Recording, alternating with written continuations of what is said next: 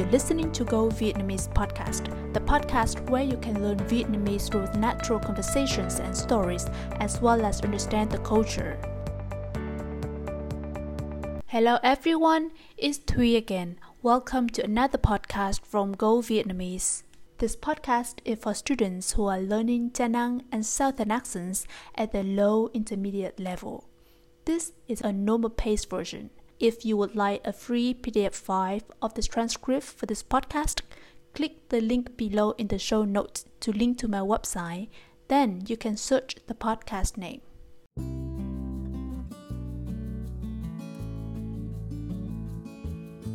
Today I'm going to tell you a story called The First Manager of the Hilton Hotel. For those who already knew this, you can see how much you understand it in Vietnamese. For those who haven't heard about it yet, let me tell you this very warm and interesting story. Now let's listen.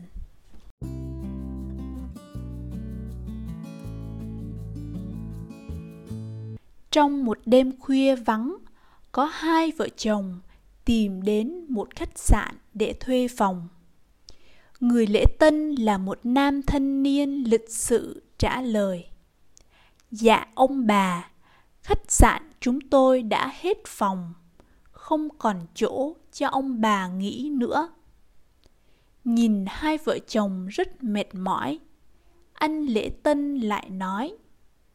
Nhưng nếu ông bà muốn, tôi còn một phòng nhỏ có thể ở được.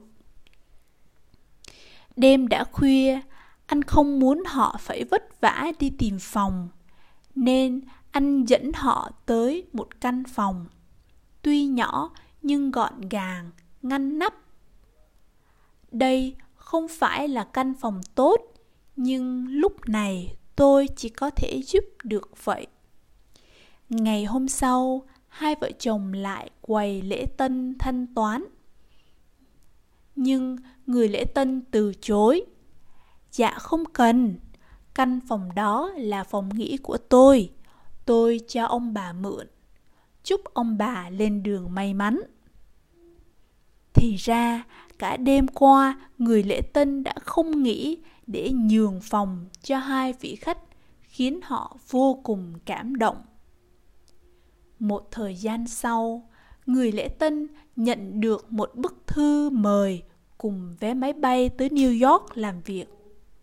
Thì ra, đôi vợ chồng ngày ấy thuộc tầng lớp tỷ phú. Họ mới kinh doanh một khách sạn sang trọng và đã mời người lễ tân tới làm quản lý vì họ tin tưởng anh có thể làm tốt công việc.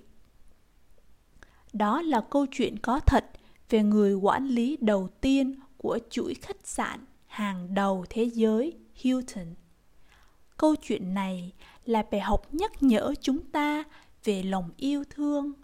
Người Việt Nam có câu, ở hiền gặp lành.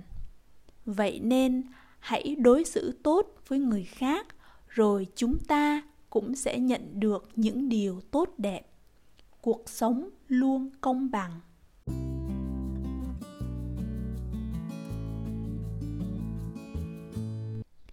Thank you so much for listening. I hope you like this episode and find it useful. If you like this kind of content, you can consider supporting me by clicking the link in the show notes. With your support, I'll be able to create good content more frequently and in the long run. And now, see you in another episode. Bye bye.